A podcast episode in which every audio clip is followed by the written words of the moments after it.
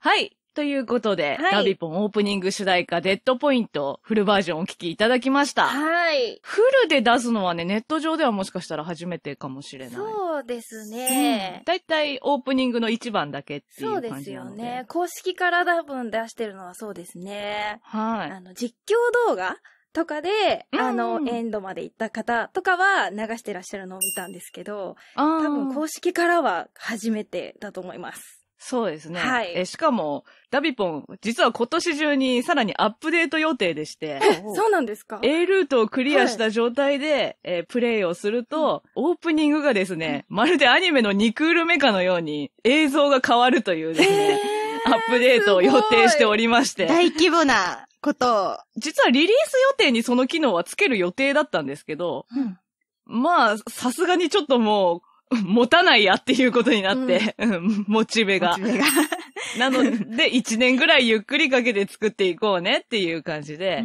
で、もし動画化が間に合えば、これ公開する頃にはもしかしたら出てるかもしれない。ほう。すごい。ダメだったら、今年中には多分出てますみたいな。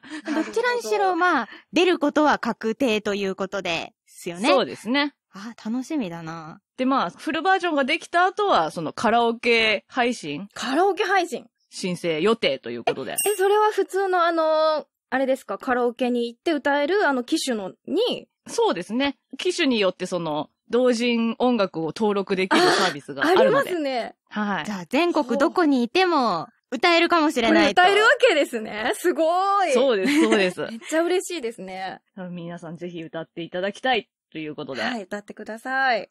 そして、今回はゲストが宮城みかどさんということで、はい。お便りを2通いただいております。読ませていただいて大丈夫ですか？はい、お願いします。はい。あ、今回はダビポイントもちゃんと言ってきますので。はい。それでは、進行者ネーム、日陰さん。累計ダビポイント2。はい、2ポイント。はい、今回で2ポイントです。桃崎もやさん、こじょうさん。宮城みかどさん、こんにちは。こんにちは。こんにちは。ラジオの更新、いつも楽しみにしております。今回、デッドポイントのボーカルを担当された宮城みかどさんがゲストと知り、ぜひ聴いておきたいなと思うことがあり、メールいたしました。この曲を初めて受け取ったとき、宮城みかどさんはどんな感想を抱きましたか？また、練習中に、ここは歌うの大変だなぁと思ったところはありますか？よければお答えいただけると幸いです。余談ですが、私は未だにこの曲がちゃんと歌えません。続きまして、連続で、はい、進行者ネーム、こうたんさん、累計ダビポイント4。はい、大手です。いつもありがとうございます。ダビポン主題歌、かっこいいんですけど、歌うの難しくありませんでしたか？そして、うまく歌うコツってありますかね？とのことです。はい。二つとも、曲が難しそうだと。そうですね。はい。実はですね、はい、宮城みかどさんに歌ってもらったデッドポイントの前段階でですね、ボーカロイドというか歌うの、波音律に歌わせた、仮歌みたいな感じで公開しているデッドポイントがあるんですけれども、はい、実はその URL にですね、カラオケ音源も上げてるんですよ。なので、歌ってみたを上げてくださった方もいるんですけど、まあ大体みんな難しいっていうね。難しいよ。そう、難しいと思う。そうですね。この曲は、いただいたというか、オーディションっていう形でしたよね。はい。はい。その、リツの、ボーカロイドの声の曲が上がっていて、で、ボーカルを募集しますっていうことで、それを拝見して、で、送らせていただいたんですけど、はい。この曲を聴いて、こう、オーディションがあるって知ったのが、多分、募集のその締め切りの2日前ぐらいで、はい。で、わあ、やばいと思ったんですけど、もう曲を聴いて、あ、これは、なんか歌いたいとかじゃなくて、あ、歌おうってなんかすごいもう絶対歌おうみたいに思って、で、意を決して送って、本当に多分、締め切りの時間のギリギリぐらいに滑り込みで送って、っていう感じで決まりましたっていただけたので、ものすごく興奮したっていう記憶がありますね。そこまでギリギリだったら全然練習する時間とかなかったんじゃないですか？それこそ。そうですね。最初にそのオーディション用でサンプルで送ったのは全然違う歌と聞いて少し覚えた頭の部分とか一番の部分とかを送らせていただいたんですけど、うんうん、はい、難しかったですけど、なんかこう聞いてすぐにイメージが湧いたっていうか、こう歌ってほしいのかな、こういう雰囲気が欲しいのかなっていうのがイメージできる曲だったので、楽しかったです。はい。導かれたって感じですね。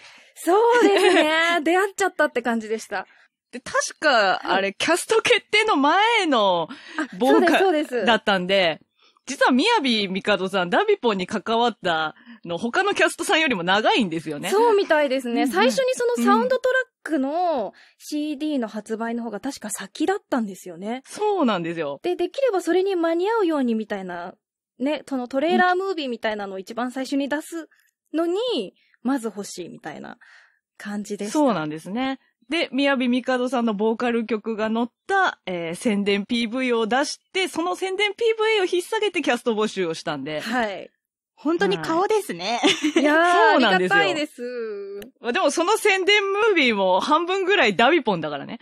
そうだったっけダビポンのムービーだからね。そうだったっけそうだった気がする。でもダビポンの立体映像とかを見て、やっぱりなんかこう、クオリティみたいなものがこう想像できたので、で、曲もかっこよかったので、きっとこれはいいものになるに違いないっていう確信を持って、応募できたので、ね、曲自体のクオリティとかそういうものを信頼なんていうんですかね、出来上がってないものにやっぱり応募するわけなので、はい、その部分できっといいものになるし、途中でポシャってしまう企画じゃないはずだぞ、みたいな、熱意が感じられて、そうですね、はい。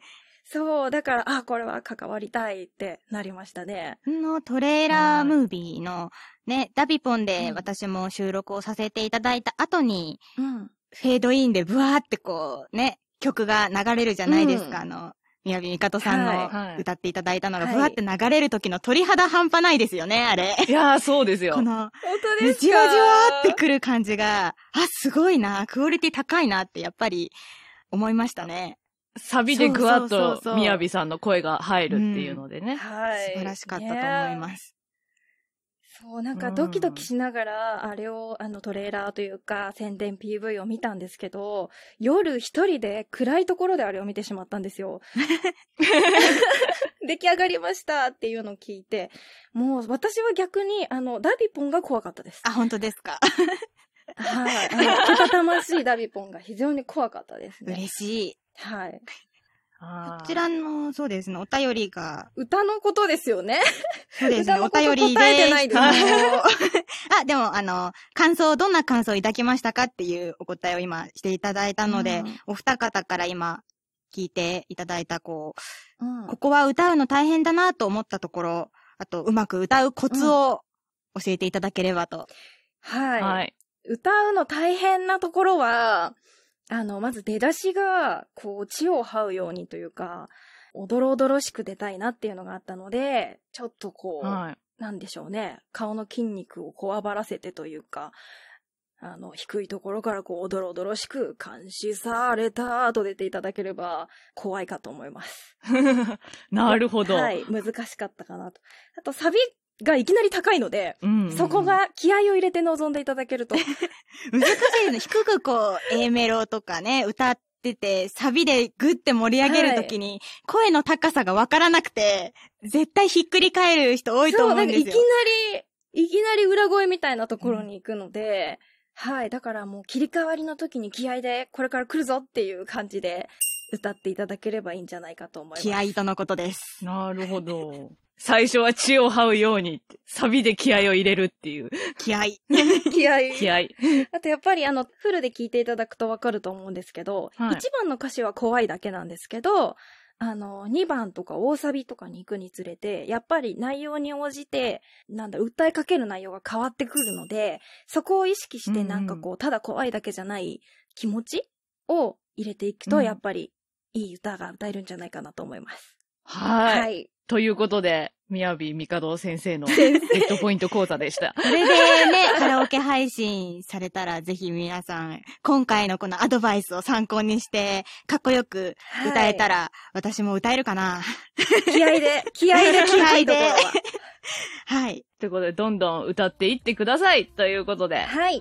それでは今回、ダビポン、また、現在出ております、サウンドドラッグ CD の宣伝を、今回ゲストの宮城みかどさんの方から、よろしくお願いいたします。はい。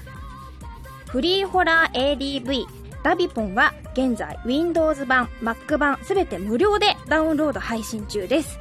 さらに私宮城みかどが歌わせていただいた主題歌レッドポイントを含むゲーム中のオリジナル曲全6曲が収録されたサウンドトラック CD がキャラクターブックとセットで現在もネット通販サイトブースにて販売中です。デジタルサスペンスホラーの世界を彩るオリジナル楽曲 CD、 詳しくはこちらの URL をご覧ください。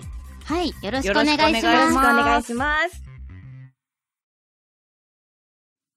スイラの怪談収集。このコーナーは怪談や都市伝説を収集しまくり、周りからオカルト研究家などと称される遠坂スイラにちなんで、皆様が今まで体験した不思議な話、怖い話、または都市伝説や噂話を募集してしまうコーナーです。はい、はい、夏ですからね。そうですね、夏、まだ夏です。あ、そっか、わからないですね。まだ夏です。ダビチャンネルの中ではまだ夏です。夏ですね。はい。ということで、まあ、怖い話していきたいかなと思うんですけど、ゲストの宮城みかどさんは、なんか、不思議体験とかそういうことは？そうですね。怖いの苦手なので、映画とかそういうのもなるべく見ないようにはしてるんですけど、うん、ちょっと、霊感家系みたいで、好んでこう見なくても、そういう体験がこう日常的に、まあ時々ですけどあるっていう感じですかね。ああ、それで娯楽でまで怖い思いをしたくないと。そうですね、わざわざ、ね、なんかこう自分が怖い気持ちになると余計になんか呼んじゃいそうな気がするので、なるべくこう楽しい気持ちでいようみたいな感じがあります。はい。なるほど。その日常で体験する中で、はい。これはちょっとっていうのとかってあります？そうですね。不思議な体験の中にはいい体験もあるし、怖い体験もあるので、いい体験とかだと、なんか寝てて、実際耳元でこうメッセージ的な声が聞こえるとか、体調が悪い時に雷に打たれて、わーってなんかこうビリビリって、あ、寝てる間になって、次の日起きたら会長とか、そういうなんかこう、すごい守護霊さんっていうんですかね、そのなんか土地神様なのかわかんないですけど、そういうのに助けられることもあるし、本当に嫌な体験とかだと、お城とかが、はい、まあ、各所にあるじゃないですか。はい。で、そこに、旅行気分で参加すると、痛い目を見るんですね。おー！痛い目。痛い目。はい。神社仏閣とかも、場所によってはやっぱり、いい空気のところと、あんまり良くない空気のところっていうのがあって、はい。本当に、良くない神社とかだと神様じゃなくてこう魑魅魍魎みたいなのが結構うようよしてる神社とかあるんですよ。で、そういうところに力の強い人間が入っていこうとすると嫌がられるんですよ。お祓いされたくないんですね。ああ、なるほど。なるほどね。そうするとなんか天気がわさーっと悪くなってきて、風がゴーっと吹いて、社の後ろの方から黒いエネルギーで出ていけっていうのをすごく言われるとか。すごい身近に感じてますね。不思議体験。とか、そのお城とかを観光気分で旅行とかで行くと、目に映ってる世界は綺麗なんですよ。はい、古いし立派だしわ素敵っていう気持ちも持ちたいんですけど、一歩踏み入れた時に、あれ？ここは良くないかもしれないぞって思いながらこう入っていって、やだなぁ、やだなぁって、階段じゃないですけど、やだなぁ、やだなぁって思いながらこう入っていくと、本当に大広間みたいなところにバッと入った時に、血の海が見えたりとか、そういう、なんていうんですかね、古いものの記憶っていうんじゃないですけど、なんか、怨念の痕跡みたいなのが。そうです、そうです。そこであったであろうことみたいなのが、うわーって、こうなんてフラッシュバックみたいなビジョンみたいなバッて見えてしまう時とかがあって怖い。すごい怖い、はい、怖いですだからそれをやっぱりお城そのものは美しいのでツイッターとかでも行ってきましたとか写真を見てしまうじゃないですか、はい、そうするとあんまり良くないものがぐわっと来たりとかして写真からももらうっていう感じなんですか？時もありますし私が勝手に思い出しちゃうっていうのもありますし、うん、でも全然だんだん大人になって多少知識とか経験をつけて強くはなってきたんですけどその自分を守る力っていうんですかね、うんうん、やられてしまったりするのでそれで体調を崩したりとか、うんうん、神社とかそういうところに旅行に行って足が腫れたりとか高熱が出て母が帰ってくるとかそういうことはよくあります。ああ、ガチでそういう体質の方の体験っていうのは初めてかな。そうですね。だからなんか恐怖体験っていうのとはちょっと違うんですけど、うん、だから本当にそういう見える人しっかりこうそれは何がついてるよとか分かる人に見てもらったりとかするとその高熱はこのせいで出たんだねとかその足今何がくっついてるよとか言われてしまうようななんかそういう助けを求められたりとかしてくっついてきちゃったりとかする体質みたいで。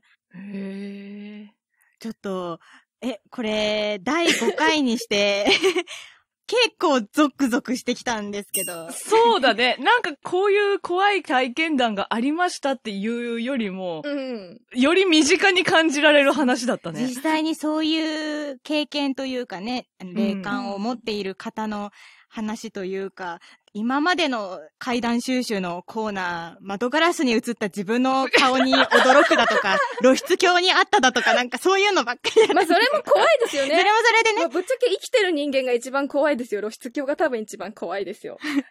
あるんですけど、はい、ちょっと今回はゾクゾクする内容でしたね。そうですね。またこれ思考が違って、そうですね、貴重なお話でしたね。怪談ですね。夏ですね。それではここでコーナー宛てにいただいたお便りをゲストのみやびみかどさんに読んでもらいたいと思います。はい、信仰者ネームロンドンさんからの体験談です。これは数年前僕が参加したとある飲み会での出来事です。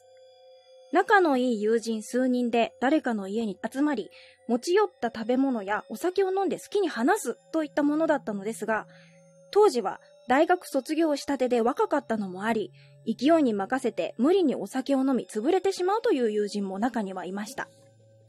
飲み会も終盤になり、そろそろ片付けて終わりにしようかという頃に、酔いつぶれて寝てしまった友人 A が、と寝言のようなうめき声を上げました。苦しんでいる様子とは違い、単なる寝言のようなので、特に心配することもなく、何人かで寝室に運ぼうということになりました。運ばれている間も A は目を覚ますことはなく、ずっと寝言のような声を上げています。その様子が微笑ましく、なんだかおかしくなってしまって、僕は携帯のカメラで運ばれている A を動画撮影し始めました。後日、その動画を A に見せてからかってやろうという軽い気持ちだったのです。